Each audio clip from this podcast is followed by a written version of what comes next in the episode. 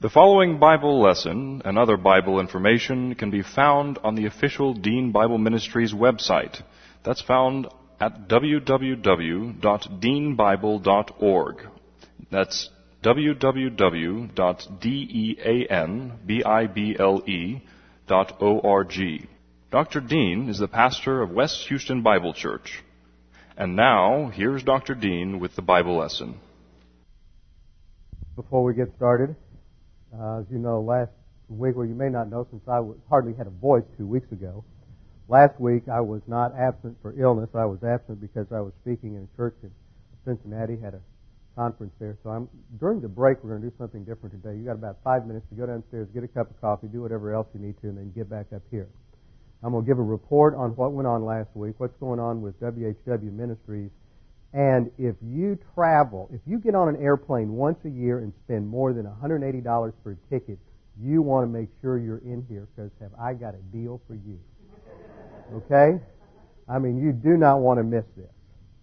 So it'll be a combination report and some other things that we have going on. I don't want to take up worship time with those matters. Trust in the Lord with all your heart and lean not on your own understanding. In all your ways acknowledge Him, and He will direct your paths. They that wait upon the Lord shall renew their strength. They shall mount up with wings as eagles. They shall run and not grow weary. They shall walk and not faint. Fear thou not, for I am with thee. Be not dismayed, for I am thy God. I will strengthen thee. Yea, I will help thee. Yea, I will uphold thee with the right hand of my righteousness. Be anxious for nothing, but in everything with thanksgiving make your request be made known unto God, and the peace of God, which surpasses all comprehension, shall defend your hearts and minds in Christ Jesus. Thou wilt keep him in perfect peace whose mind is stayed on thee, because he trusteth in thee. For the word of God is alive and powerful, sharper than any two-edged sword, piercing even to the dividing asunder the soul and the spirit and the joints from the marrow, and is a discerner of the thoughts and intents of the heart. Before we begin our study, let's make sure we are prepared for worship. We always take a few moments of silent prayer. Scripture says, if I regard iniquity in my heart, the Lord will not hear me. And so the issue is that we need to come to the throne of God with confessed sin. Now, sin is only an issue between you and God the Father. It's nobody else's business. It's not a matter of some external priesthood or anything else. Scripture says if we confess our sins, God is faithful and just to forgive us our sins and to cleanse us from all unrighteousness. The issue is that every single sin was paid for by Jesus Christ on the cross. And so the issue at confession of sin is not salvation. It is simply restoration to fellowship. It is related to what we have been studying in John, abiding in Christ, what we studied in Galatians, and walking by means of the Spirit. And so at the instant that we confess our sins, God the Father forgives us. He cleanses us. The sins are removed from us. It's no longer an issue in our day-to-day walk or fellowship with the Lord. The Holy Spirit, it now fills us. We are walking by the Spirit, and we can learn and be instructed in God's Word by the Spirit, since these are spiritual issues, spiritual things according to 1 Corinthians chapter 2, we learn spiritual things through the Holy Spirit. We have to be in right relationship with the Holy Spirit. So we take a few moments to just have silent prayer, and then I'll open in prayer. Let's pray.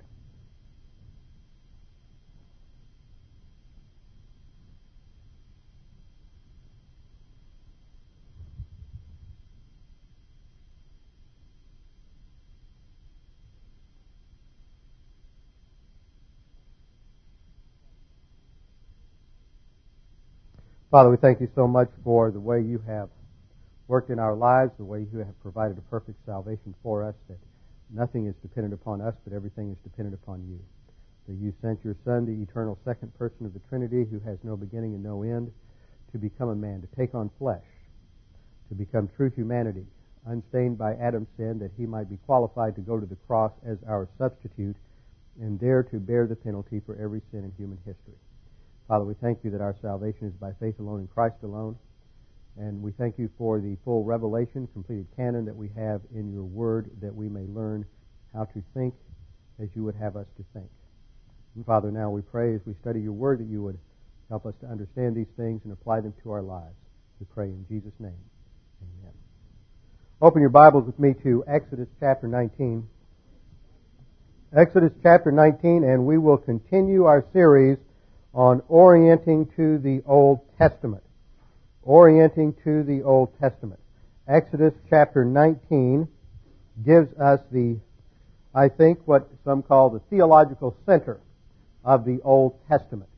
Now, the important thing in our study, as I've stated again and again in our study of the Pentateuch, is that if you do not understand some of the dynamics that are going on in these first five books called the Pentateuch, the five books, the Torah, also the Law of Moses, then you can't understand fully what is going on in the rest of the Old Testament. Now, this morning, Lord willing, we're going to wrap up our study of the Pentateuch so that we can establish that framework for understanding the rest of the Old Testament.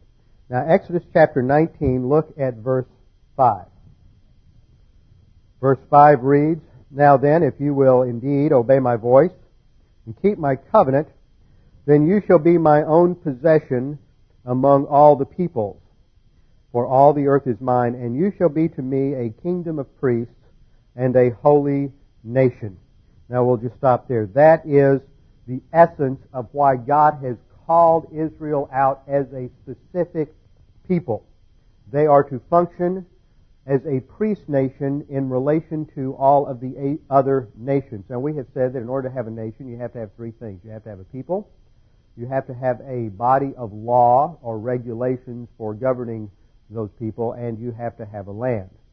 God began the program, his unique program with Israel, in about 2100 B.C. when he called out Avram from the Ur of the Chaldees, and called him out and said that he would make him the father of many peoples, that his descendants would be innumerable like the sand of the seashore, the stars of the sky, and that it would be through them that all nations would be blessed. And so now God is beginning to fulfill that part of the Abrahamic covenant by bringing out a unique people that have been in the womb of Egypt by analogy, and then we talked about the labor pains, so to speak, of the 10 plagues as God brought forth and gave birth to Israel, who is called his firstborn among all the nations. Now, firstborn does not always mean first in terms of time or priority.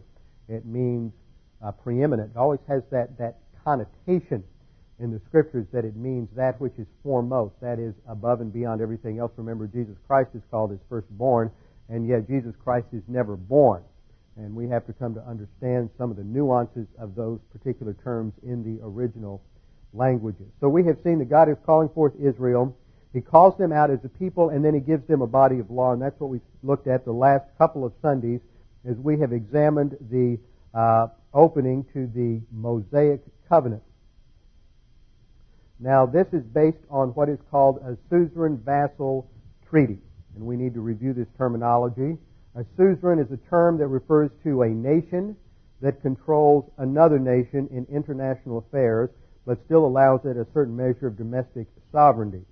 It also is a term that is applied to the leader of that nation, or a feudal lord, and at this time, especially in the land of Canaan, still operated on feudalism. You have a feudal lord to whom a certain amount of obedience or fealty was due by a servant or a slave. So that's the meaning of suzerain. Vassal refers to a person who holds his lands from a feudal lord and receives in turn protection for homage and allegiance. Also can refer to a bondman, a slave, or a subordinate or a dependent. Now the Suzerain-Vassal Treaty is a mid-second millennium secular treaty form that we've discovered through archaeology. Several treaties primarily operated, was used by the Hittites. Hittite Empire operated in the area that we now call Turkey, just not too far north of Israel, and a little bit to the west. This is a treaty that was dominated at that time, and so God uses that form. And in my opinion, as I've studied covenants, and Lord willing, this year we will get to our study on dispensations and covenants on Wednesday night, I hope sometime by early summer. And we will see that God's original dealings with man from the garden, as we've seen a little bit in this study already, was based on a contract. God establishes himself in a legal relationship with man. That is why it is so important when we come to understanding New Testament doctrines like justification, reconciliation, even confession and forgiveness are based on what theologians call a legal or forensic concept. Everything that God does in relationship to man has its grounding in the law. It is not based on experience. It is based on satisfying the righteous demands of God. We have talked about how God is perfect righteousness. That's the standard of His integrity. That God is justice. That is the application of the absolute standard of His righteousness or His integrity. And that God is love. And love is that which initiates God in His actions towards His creatures. For God so loved the world. And that initial word, therefore, is a hati in the Greek, which should be translated as a causal hati, which means because. It is giving the reason for God's action, that which initiates or motivates Him, and that is His love. But what has to be satisfied, and that brings in the doctrine, of course, propitiation, which means satisfaction. What has to be satisfied is God's absolute righteousness. That is a judicial concept. Dikaiosune is a term that is just loaded with forensic judicial courtroom concepts in the Greek language. So this is not talking about experience. The moment of salvation, when you put your faith in Christ, you don't feel any different. You might, but not necessarily. If you're sick, you have the flu, you're running 102 fever. If you're hanging on a cross like the thief when they were crucifying Jesus, you're just as miserable 1 second after you trust Christ as you were before. But you are nevertheless justified, instantly regenerated, and a member of the royal family of God. So what has happened, and the more I think about this, and I've had some time to think about this last week, although with this particular flu virus I've had, not only do my sinuses feel congested, but my brain feels congested as well. It seems that the nation Israel, as a nation, is a representative of what goes on in the individual believer's life. Now, that's not to say that everyone in the nation is saved. I want to make that caveat. But as a nation, they are a picture of what takes place and what transpires in the life of an individual believer. They were elected in Abraham. They are redeemed at the Exodus. Then after redemption, they are given a body of laws, a code of conduct for how they will behave in the midst of the world. Now, I want you to remember that concept, those of you who will be here second hour. They're getting ready to go into the land of Canaan. That represents the world. And in our study in John, we're talking about how the world is the enemy of the believer and how the believer is to operate in the world. So what we're going to see is the whole concept of the conquest is a picture of the believer's spiritual life as he pursues possessing the inheritance that God has already given us. And we're going to draw out various parallels from that. But in the Suzerain-Vassal Treaty form, what we learn from this, as just historical background, it helps us to understand that covenant is the very essence of what is going on in the entire Pentateuch. God is establishing His contractual relationship with Israel. Moses wrote the Pentateuch probably on the plains of Moab, as the Israelites were on the verge of going in to conquer the land that God has given them. And so he structures it under the inspiration of God the Holy Spirit according to this overall suzerain-vassal covenant concept, and even within it, within this overall document of Genesis through Deuteronomy, even within that, subsections are themselves built on this model. So over and again, repetition, repetition, repetition. Moses is writing. Remember, Moses is writing to mid-second millennium Jews. When they read this, they would not need to be taught about this. It would be so evident to them that this was a covenant, that the entire document, all 5 books are in a covenant form. Subsections are in a covenant form. Over and again, this idea of contract between them and God would just be glaring at them so that they could not miss this particular fact. Now, as part of this contract form, you have an organization has a preamble, which we saw in the Ten Commandments, Exodus 22a. This is a subsection. The Mosaic Law itself is a section within the Torah, within the 5 books, and the Mosaic Covenant itself is built on the model of this Suzerain-Vassal Treaty. There's a preamble or introduction just stating the one who is making the covenant, I am the Lord your God. Then there's a historical prologue who identifies the parties. It is God who brought you out of the land of Egypt, out of the house of slavery. And then we saw that there are stipulations given. These stipulations begin with general requirements, the Ten Commandments, also called the Decalogue. It's a good time for you to get your vocabulary in gear so you can understand basic concepts in the Old Testament. Decalogue means the 10 words, which is a translation of the Hebrew, which talks about the 10 devarim, or the 10 words. Now, we've already gone through in detail the 10 Commandments, but I want to go back and just pick up a couple of things I glossed over last time. Let's look down at the Sabbath law. This is the 4th commandment, verse 8. We talked about the fact that it was modeled on the 6-day creation week. If the 6 days of creation were not 6 literal 24-hour days, then this would make this whole commandment rather meaningless.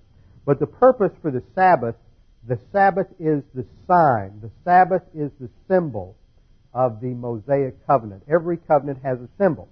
The Noahic covenant, the covenant that God made with Noah after the flood, had a symbol, and that is the rainbow. God put a bow in the clouds, and He stated that every time you see this, it will remind you of the fact that I have promised to never again destroy the earth through water, through flood. And there are some interesting meteorological dynamics that implies. One thing it implies, and Scripture seems to indicate in Genesis 2, is that there was never any rain or strong wind or temperature variation prior to the flood in the antediluvian period. And so you wouldn't have the meteorological dynamics necessary to produce a rainbow. So this is something that is totally new. God puts His rainbow in the clouds as a sign that this covenant is still in effect. Now, one of the interesting things, and I'll talk about a little more coincidentally in the next hour when we are in our study of John, is that the Noahic covenant establishes human government, the delegation of judicial responsibility to the human race as exemplified in capital punishment. Now, there's a lot of discussion today in the news about capital punishment, and the Scripture not only authorizes capital punishment, but it mandates capital punishment. And as long as you can go outside, and when the weather conditions are right, and you look up in the sky and you see a rainbow, that implies two things. Number one, it implies that God's not going to destroy the earth again by flood. Number two, capital punishment is still mandated for the human race in the exercise of judicial authority. Now, God in His omniscience, you always hear people get all bent out of shape over capital punishment, and right now there's a lot of talk about the fact that there are people, and there always have been people. I am not being insensitive. I am not saying that, well, let's just gloss over it. I'm not at all implying that. But there have always been inequities in the application of human law. If you are to follow the rationale that is offered today, that because some innocent person might be wrongly executed, the implication of that is, then let's not take anybody before any court at any time because we just might make a mistake. That's what they're saying. It's better to not do it than to make a mistake. Now, it is true. I would rather have a guilty man walk the street than have an innocent man thrown in prison, but that does not provide a rationale for giving up on the practice and the execution of a judicial system. It should motivate us and to strive as a nation to have objectivity in a judicial system that is fair and equitable.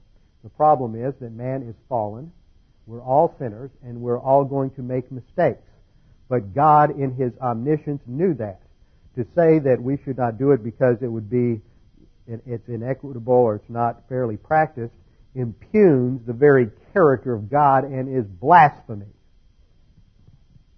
Now, I can't say that strongly enough, because I am tired of hearing people who are operating on subjectivity and emotionalism and who can't think anymore. And the further our culture gets away from its Judeo-Christian roots and from the understanding that there are absolutes that are, what's the term they use in postmodernism, meta-narratives that apply to all cultures at all times throughout every period of history, then we are on decline as a nation. And just watch the news, and if you listen to what's going on and the issues that are being raised in the current political debate that's going on over the election this year, what you will see is that this country is in serious, serious trouble. We are beginning to reap that which we have sown from the legalistic liberalism that came out of the Second Great Awakening. I think theology makes a difference. I'm not going to get off onto that this hour. That's second hour material. But the sign, let's get back to our subject here, the sign of the covenant, the Noahic covenant, the sign was a rainbow. That's still in effect, which shows that the Noahic covenant is still in operation, hasn't changed. The sign of the Mosaic covenant was the Sabbath. Now, a sign of a covenant is like a wedding ring. When you get married, you enter into a contractual relationship with your spouse. The sign of that relationship and of those vows is that wedding ring. Now, if you go before a judge and you have that marriage annulled or you get a divorce, then you take off that wedding ring because it no longer applies because the contract is no longer in effect. Now, what happens when you come into the New Testament is the New Testament teaches that Christ is the end of the law. He's the end of the Mosaic Law. It was a temporary covenant that was not meant for all time. That's why we have a new covenant. That's the whole argument in Hebrews chapter 6 is the reason it's called the Old Covenant is because it's going to be replaced by a new covenant that will provide an internal dynamic for the fulfillment of all the mandates as opposed to an external dynamic. And so when the Old Covenant is annulled and taken away, the sign of the Old Covenant is taken away, and the sign of the Old Covenant was the Sabbath. The day, the seventh day of the week was set aside in the ceremonial law of the Jews for the purpose of corporate worship. And it was a sign of grace and a sign of faith rest, trusting in God to provide for them, that instead of working, they would rest and trust the Lord. That's the fourth commandment. Another point I wanted to make refers on the fifth commandment. Honor your father and your mother, that your days may be prolonged in the land which the Lord your God gives you. This teaches the concept of respect for parents. This never ends. This is the idea that parents are to be honored, and just as parents are to take care of their children and provide for their financial needs and to give them a start in life, that's the function of a wise parent operating on Bible doctrine, and they set aside, they plan, they save, they invest so that they can help their children get a start in life. And in return, when their children become adults, then the children are in turn, when the parents reach an elderly age, part of honoring and respecting them is to help take care of them during that time and not just leave them destitute on the street. Furthermore, and one thing I want to add to this is that a godly or wise parent, according to Proverbs, lays up an inheritance for his children. I've heard folks say, well, I just want my money to last as long as I do. That is not biblically correct. You want to establish a certain amount of wealth so that you can pass that on to the next generation. That is how a society produces economic stability. It's through the wisdom of laying up and saving. This is one thing that's wrong with the whole concept we have of an income tax, is that it taxes your savings. It does not encourage savings. It encourages spending. And that's why in my opinion, and this is not Bible doctrine, this is my opinion, the best thing is to go to something like a national sales tax that's going to hit everybody, whether it's cash or whatever else it may be. If you buy something, then that's when you pay tax. So saving is encouraged, and tax and spending is the only thing that is taxed. So if you don't want to pay any income taxes, then you just don't buy anything. And that is, I think, and it's equal, it's across the board, it affects everybody. You, of course, the wise thing would be not to put it on food items or necessities, things like that, so those that are impoverished would not bear that particular burden. But those are just some concepts to draw out from these particular mandates. Also, I think, I didn't bring it up the last time, but somebody always raises a question sooner or later when they get in the Old Testament about polygamy. And in verse 14, you have the command, you shall not commit adultery. The interesting thing there is that the word is adultery. It's not fornication. You cannot go to this particular passage, and you can go to other passages. I want to make that clear. But you can't go to the Ten Commandments and find a rationale for prohibition of premarital sex or a prohibition of polygamy. In fact, later on in the Mosaic Law, the interesting thing is that God regulates polygamy so that the second wife is guaranteed her conjugal rights and her children are guaranteed inheritance. That shows that in the eyes of God, that polygamous marriage is legal and therefore sanctified. The prohibition against adultery was never understood to be a prohibition against polygamy. So that's just something to give your brain a little something to work on later on this morning. So the stipulation section of the Suzerain-Vassal Treaty form is expressed here. You have the general requirements of the Ten Commandments in Exodus 23 through 17, and then specific requirements in the Book of the Covenant, Exodus 20, 22 down through 23:13, and that is governed under case law.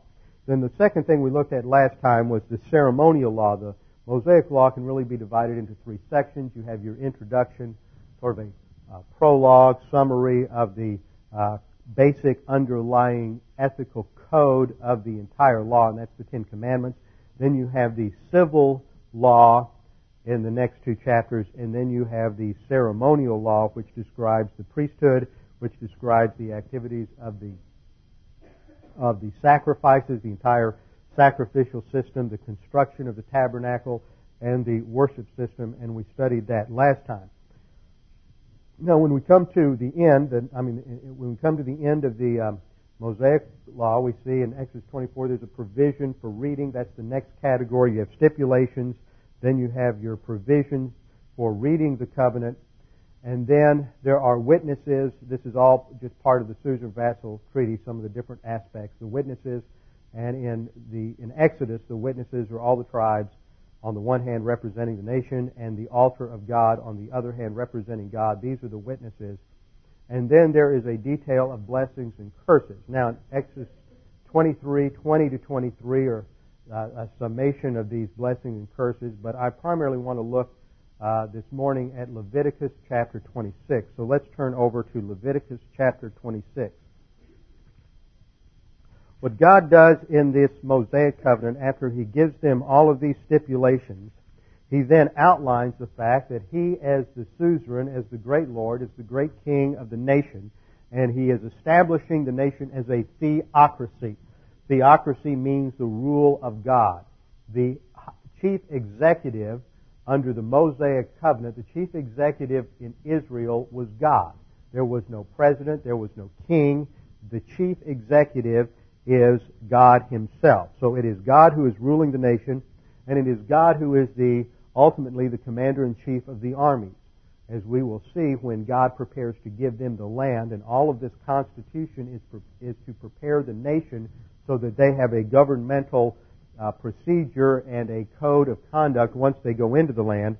God is the one who will lead the armies, showing that God is the one who gives the victory, that the battle is the Lord's. That is the key principle in this entire section. And by analogy, just as it is God who is the one who gives the nation victory over her enemies as she goes into the land, so it is God, through the power of the Holy Spirit, the filling of the Holy Spirit, and walking by the Spirit, who gives us the victory over the enemies in the Christian life, the world, the flesh, and the devil.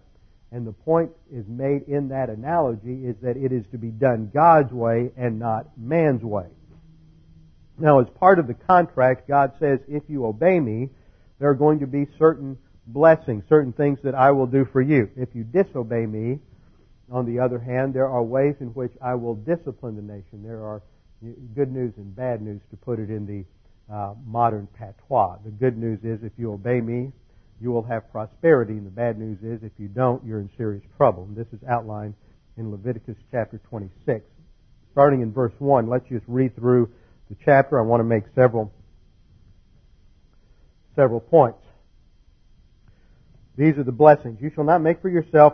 First two verses outline the basic command. Takes us back to the first two commandments in the Ten Commandments. You shall not make for yourselves idols, nor shall you set up for yourselves an image or a sacred pillar, nor shall you place a figured stone in your land to bow down to it, for I am the Lord your God. In other words, God outlaws all idolatry. He outlaws anything, any worship for any god other than Himself, because He is the foundation for the entire judicial system in the nation. He is the king, and He demands absolute allegiance. Verse 2, you shall keep my Sabbaths. This brings in the fourth commandment. And reverence my sanctuary. This brings in the ceremonial law. I am Yahweh. And here we have the use of the sacred tetragrammaton. In the Hebrew, it's YHWH. It was brought over into English as Jehovah, which was a combination of factors. What you have is YHWH in the Hebrew. We don't know exactly how that was pronounced, but it's pretty clear because of names like Zechariah. That last syllable, Yah, is the first part of God's name. So we're pretty sure that this was pronounced as Yah, and we make a good guess that the last syllable was something like this, Yahweh. So this is the proper name of God that is always associated with his contract, with his covenant with Israel. Now, what happened in history is that the Y, see, a lot of Germans did initial study in Hebrew, and in German, if you have a J, it's pronounced like a Y. If you have a W, it's pronounced like a V. So this was written as JHVH. And then in the Hebrew, the Jews, because of their respect for the name of God, never pronounce this name. It's the sacred tetragrammaton, and instead they pronounce Adonai, which is the generic term for Lord.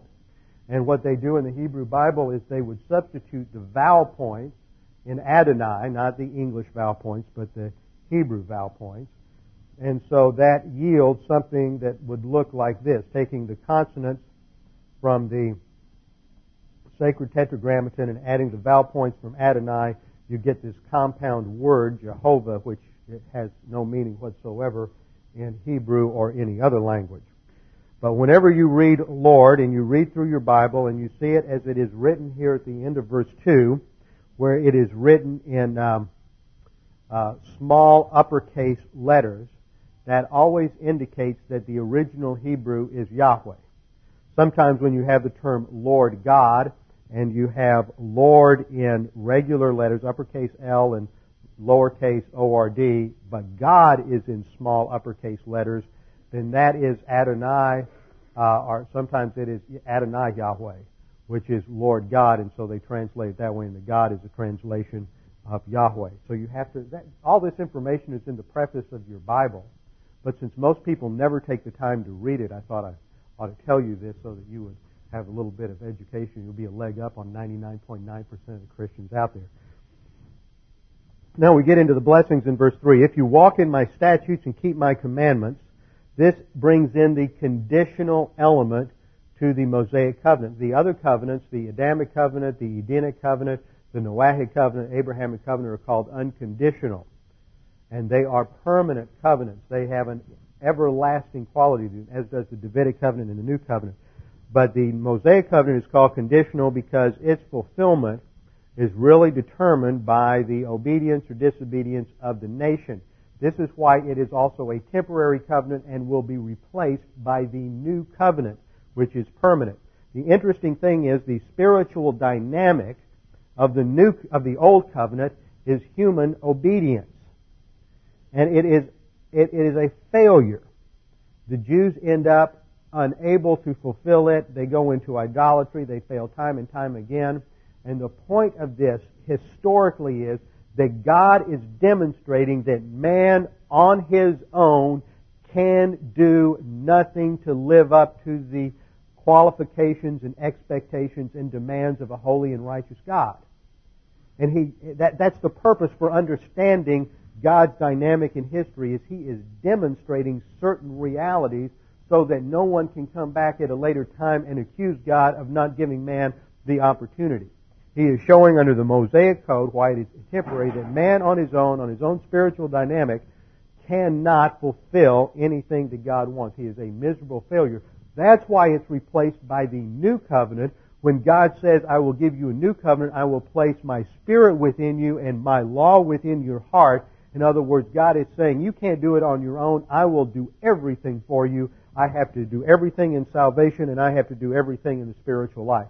It is totally that's why the spiritual life of the church age is totally predicated on the walking by means of God the Holy Spirit and the ministry of God the Holy Spirit in our life. That is why the spiritual life of the church age is not to be confused with morality.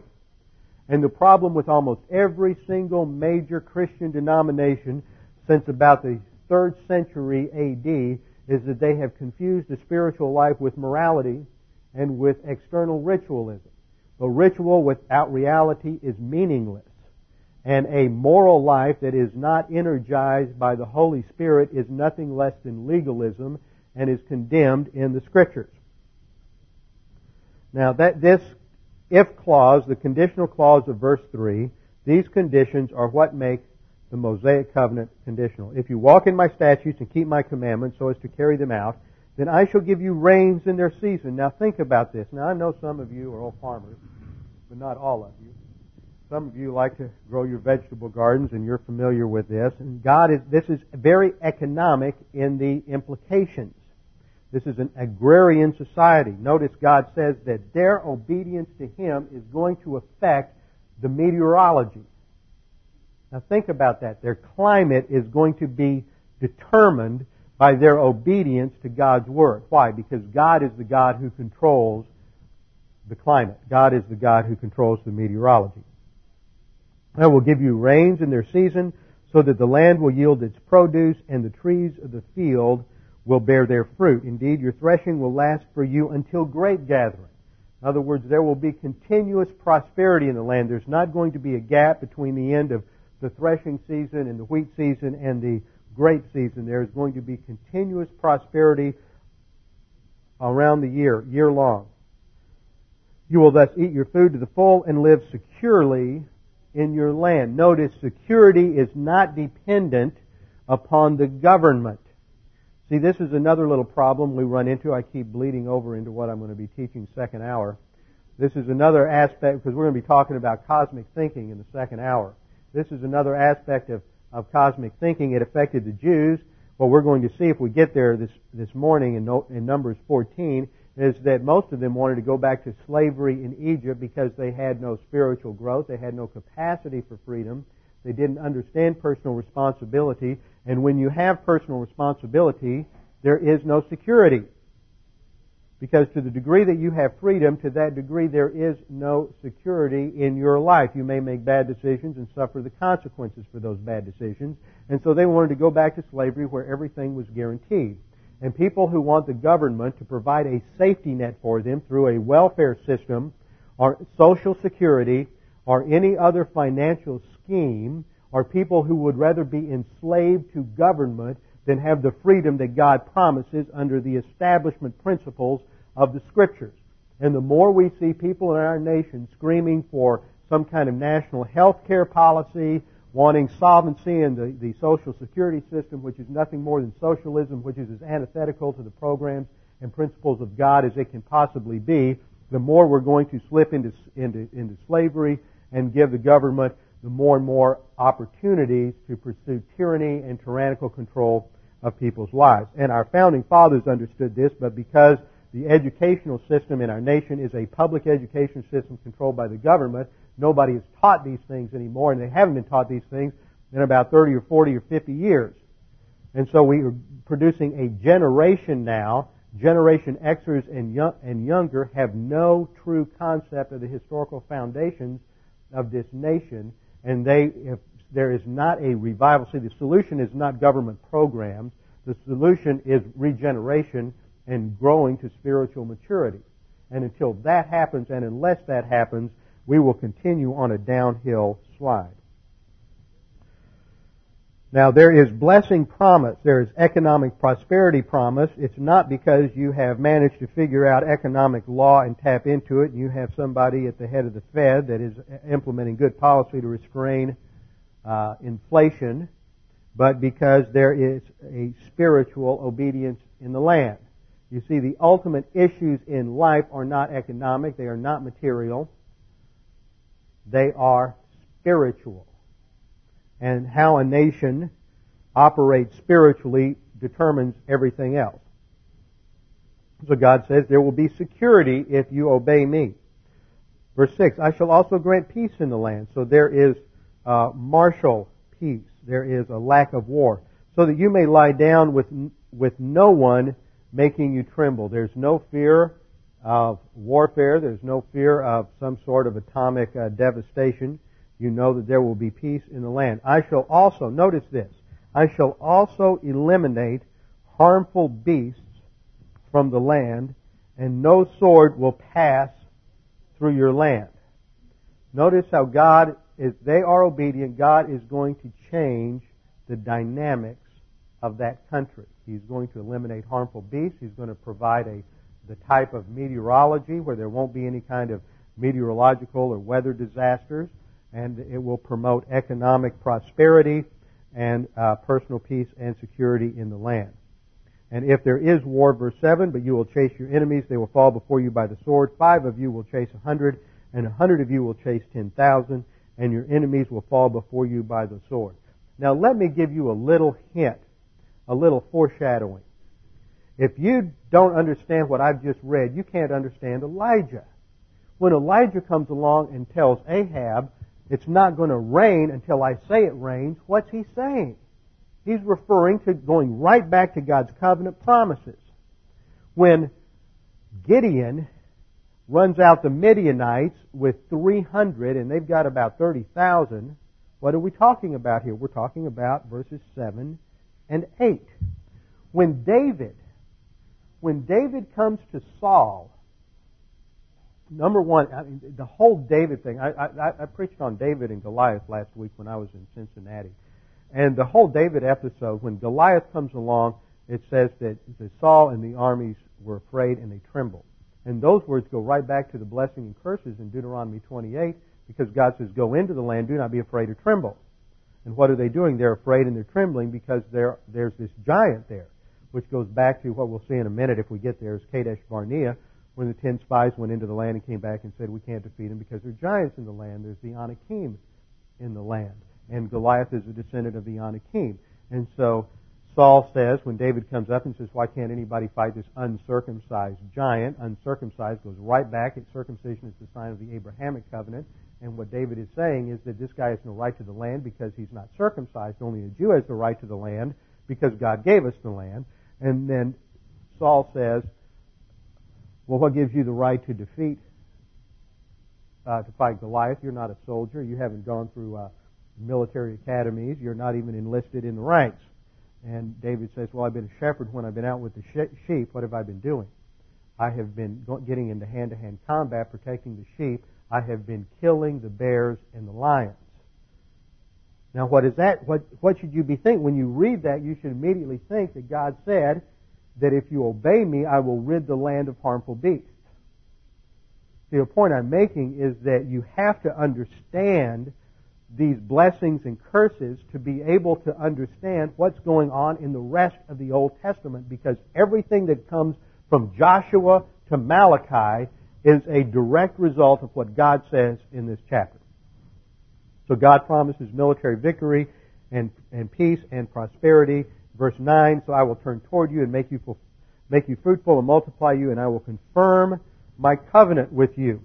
In other words, God is going to continue to maintain His covenant promises even in the midst of their failure. He says, verse 10, and you will eat the old supply, clear out the old because of the new, so constant resupply. Moreover, I will make my dwelling among you, and my soul will not reject you.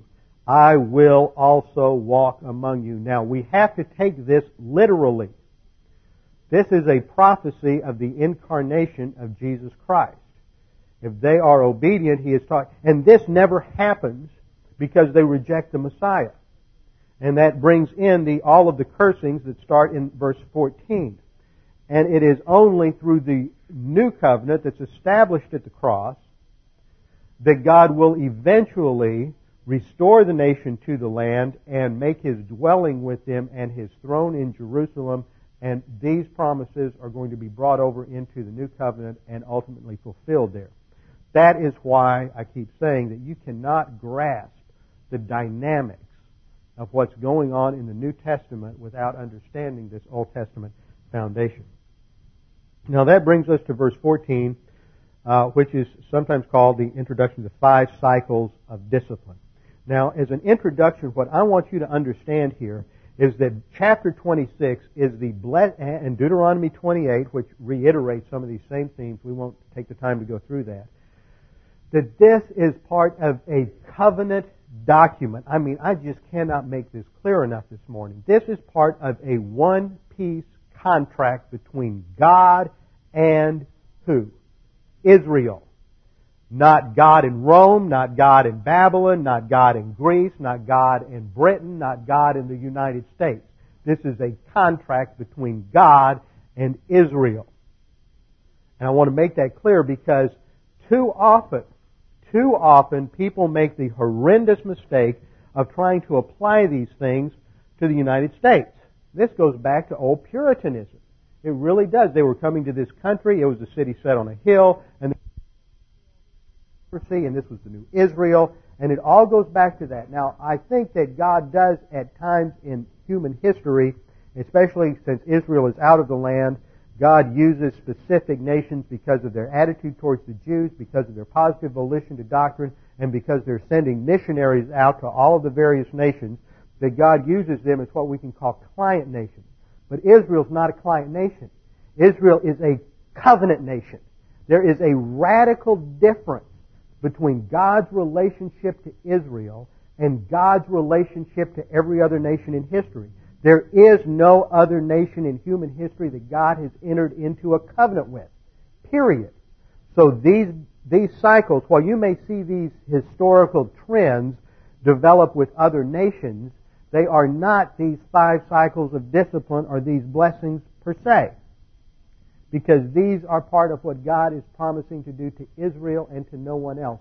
This is just one of my little pet peeves. You go over to, I think it's First Chronicles, maybe Second Chronicles, where you have the passage where Solomon says, prays to God, my people who are called by my name will turn back to me, then I will bless them and prosper them. I can't remember the exact quote. And every year, 4th of July or some other time, you'll hear people trot that out, and you'll hear pastors preach on that, and they apply it to this nation. That's completely false. If you read the text, if you read the context of that, that is Solomon's prayer of dedication of the temple. And what Solomon rehearses in that entire prayer are the blessings and cursing of Leviticus 26 and of Deuteronomy 28. And he is basically referring to the fact that if my people are called by my name, who are my people? Who are called by my name, Israel, the Prince of God. It's Israel. That verse has nothing to do with any other nation in human history. And to even apply it in that way is to buy into, at some level, a presupposition of covenant theology. It's just false. Now, let's look at these curses, because they are fundamental to understanding what happens in Israel's history, because frankly, a little foreshadowing, they fail miserably. They're under the cycles of discipline more than they're under the blessings. And we'll really see that when we get into our study of Judges. First cycle of discipline is the loss of health, includes the decline of agricultural prosperity, national terror, fear and death in combat, and the loss of personal freedoms due to negative volition toward Bible doctrine. Now, it's clear that these trends do take place because of the spiritual conditions in other nations, but not at the rigid level they do with Israel. This is verses 14 through 17. But if you do not obey me and do not carry out all these commandments, if instead you reject my statutes and if your soul abhors my ordinances, that's negative volition, so as not to carry out all my commandments and so break my covenant, I in turn will do this to you. I will appoint over you a sudden terror, consumption and fever. So there is going to be disease in the land. Consumption and fever that shall waste away the eyes and cause the soul to pine away. This would be emotional distress. This would be what we call depression. That the rise of an increase of depression is suggested here, has a spiritual cause. Ultimately, it may have physical ramifications. I was watching some program on television this morning while I was eating my breakfast. They were talking about depression, and they were going on and on about how it was a disease. Well, a disease is like the flu. A disease is like cancer. A disease is like leukemia. Depression may, I think the dynamic is that nobody's born depressed. Nobody's born mentally unstable. Nobody is born insane. The Those are the result of a series of bad decisions made in handling the outside pressure of adversity. And what that accumulates, and when you convert outside pressure of adversity into stress in the soul, then what happens is it has a biochemical impact on your physiology. Now you're producing the wrong kind of chemicals. Now that has an interaction on your brain chemistry, and eventually that can produce depression. Now you can then go take Prozac and Zoloft and all the other antidepressants, and that will alleviate the symptoms. And you may have peace and tranquility and contentment in your life, but it is not the "my peace I give to you," not as the world gives to you. It is a drug-induced calm, but it hasn't solved the root problem. And the Scripture says that until you solve the root problem, you're simply alleviating symptoms. Now, when people reach a point where they have to get on those drugs, then I'm not against them getting on those drugs, because at least it gives them some sort of emotional stability so they can get to Bible class and they can learn the truth and the Word of God and find the ultimate solution and eventually work their way off of drug dependency.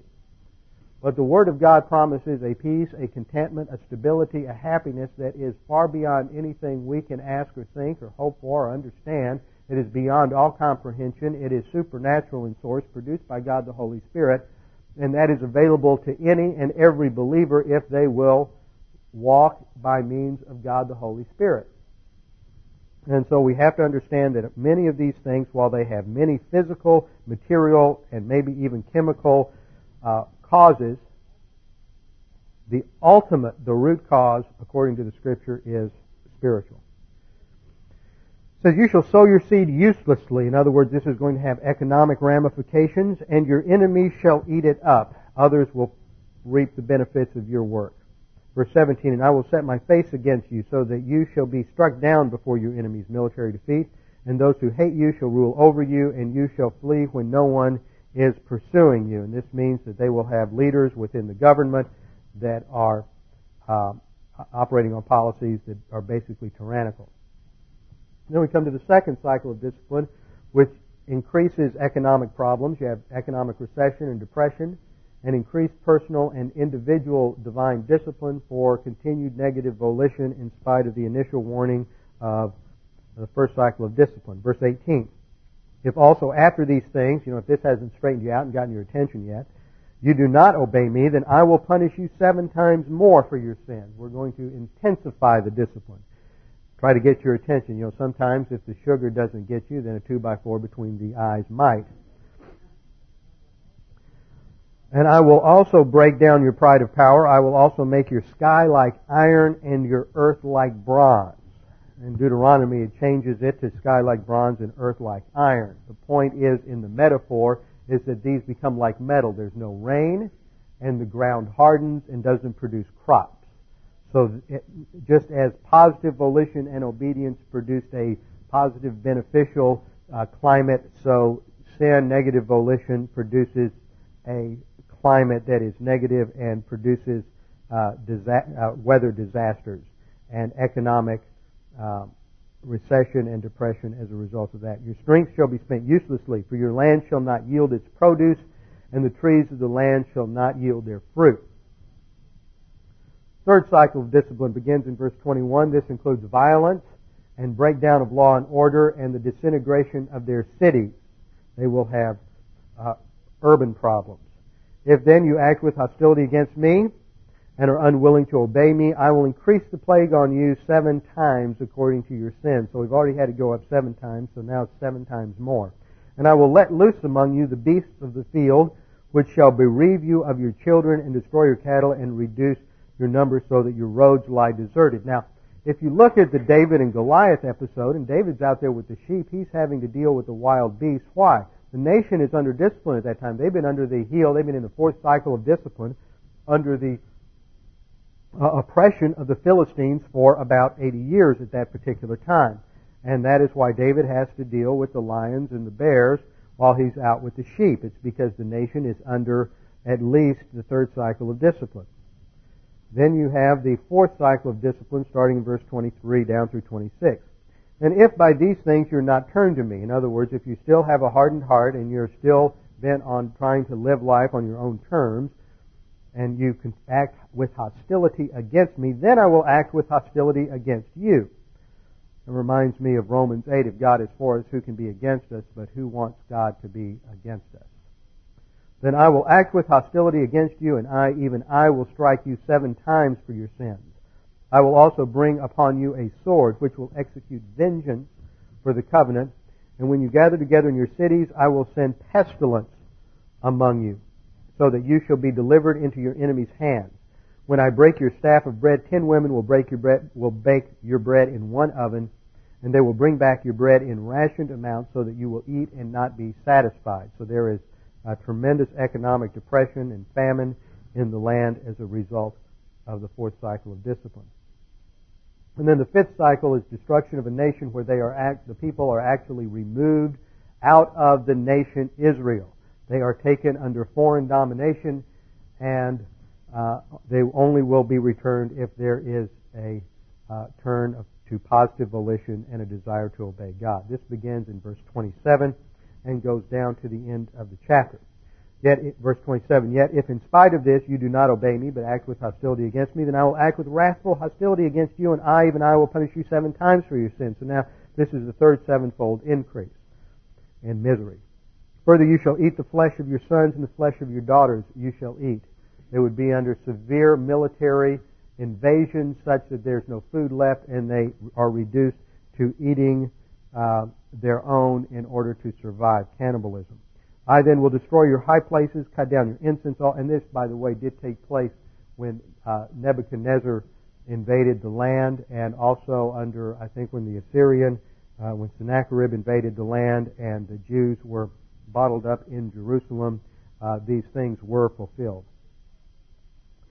Verse 30, I then will destroy your high places, cut down your incense altars, and heap your remains on the remains of your idols, for my soul shall abhor you.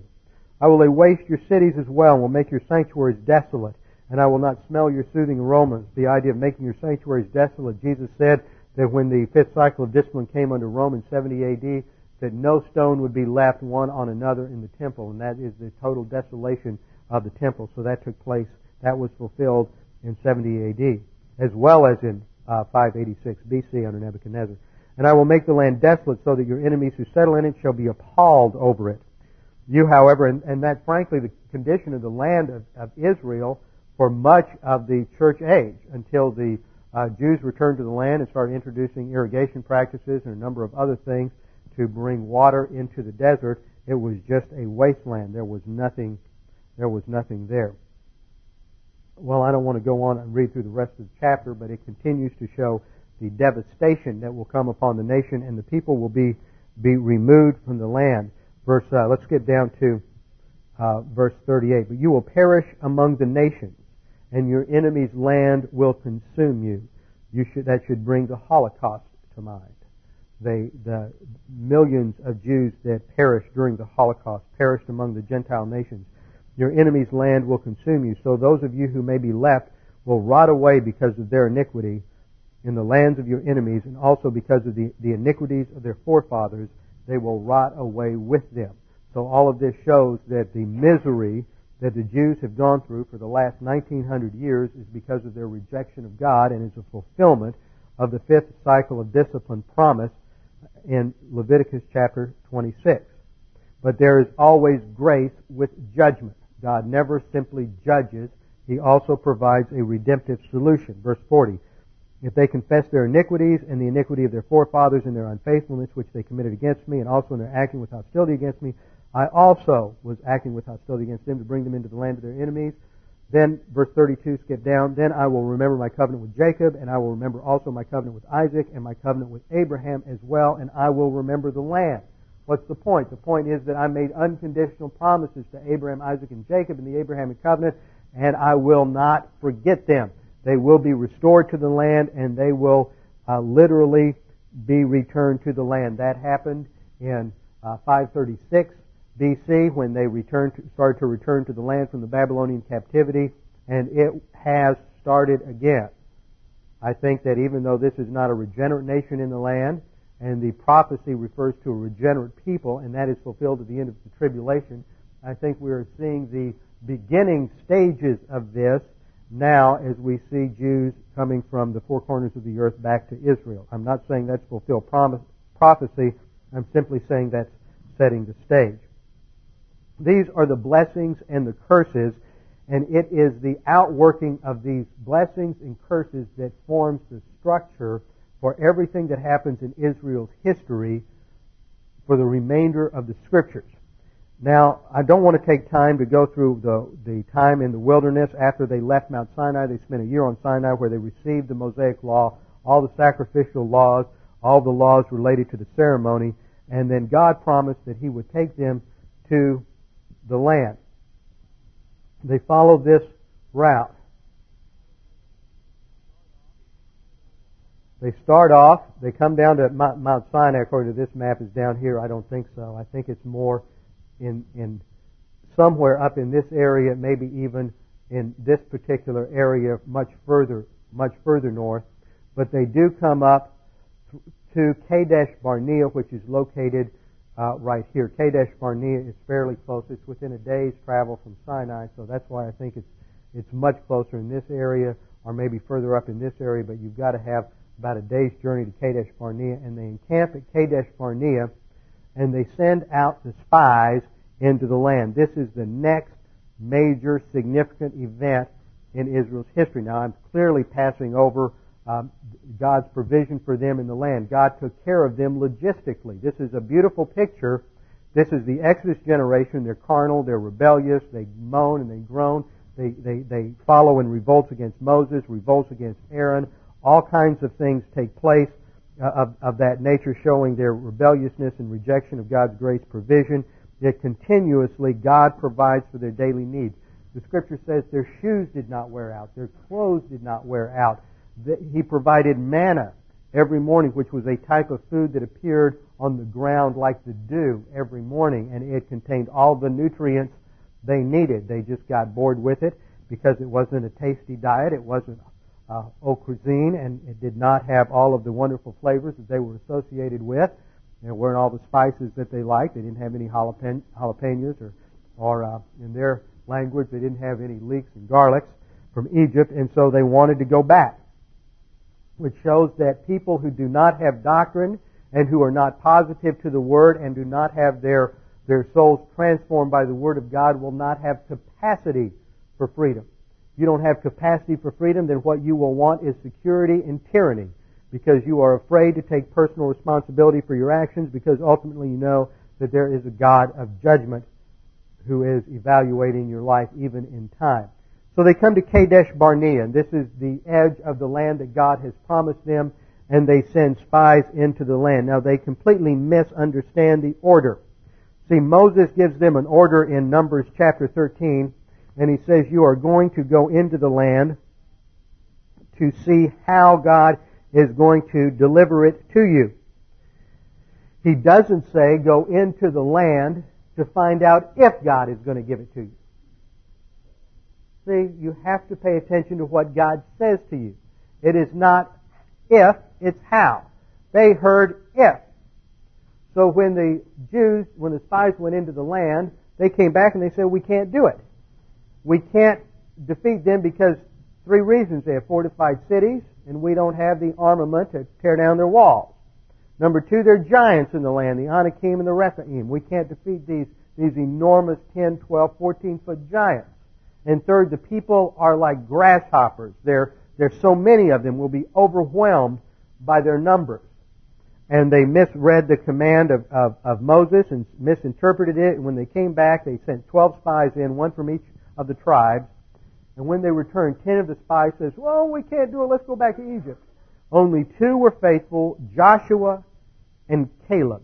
And they said, we can do it. We're going to trust the Lord because the battle is the Lord's. The Lord's the one who's going to give us victory. And so God judged the nation. That generation was under discipline, and God said they would not enter into the land. And this is comparable to the carnal believer who does not trust God. The land does not represent heaven. The land represents inheritance. Now, I don't have time to go through that. If you want to learn about what the Scripture says about inheritance, get the tapes from the Galatians series on inheritance. But inheritance has to do with the rewards. They're already, as a people, redeemed. That's not the issue. The issue is, are you going to reap the rewards and benefits of that redemption, what God's already given them? It's already there, but obedience is the key to enjoying it. And so the Exodus generation represents believers who are in rebellion against God and refuse to grow and develop capacity in their life to enjoy that freedom. And so they go out under divine discipline, and every one over the age of 20 is going to die before the nation can go in. So for the next 40 years, they spent the predominant part of their time burying people. If you work out the numbers, you have around 300 or 400 funerals a day. And so there's a consistent reminder that they disobeyed God and would not enter in to the land. So the two major events that take place after Sinai are both at Kadesh Barnea. There's Kadesh Barnea 1, when they failed God, and then they finally come back to Kadesh Barnea a second time, and this time it is their children. So it shows that the children of the Exodus generation learned their lesson.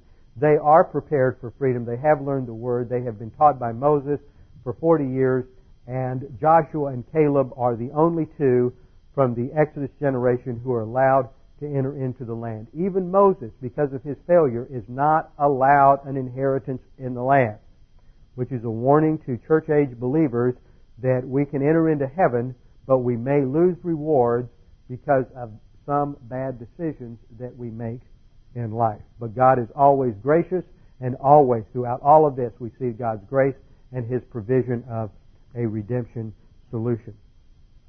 So we will stop there this morning and come back to our study, our orientation to the Old Testament next time, and we will begin the conquest with Joshua as the people go into the land. We've looked at how God called out a people, how God provided them with a body of law, the Mosaic Law, and then next time we will see how God provides the land for them, with our heads bowed and our eyes closed.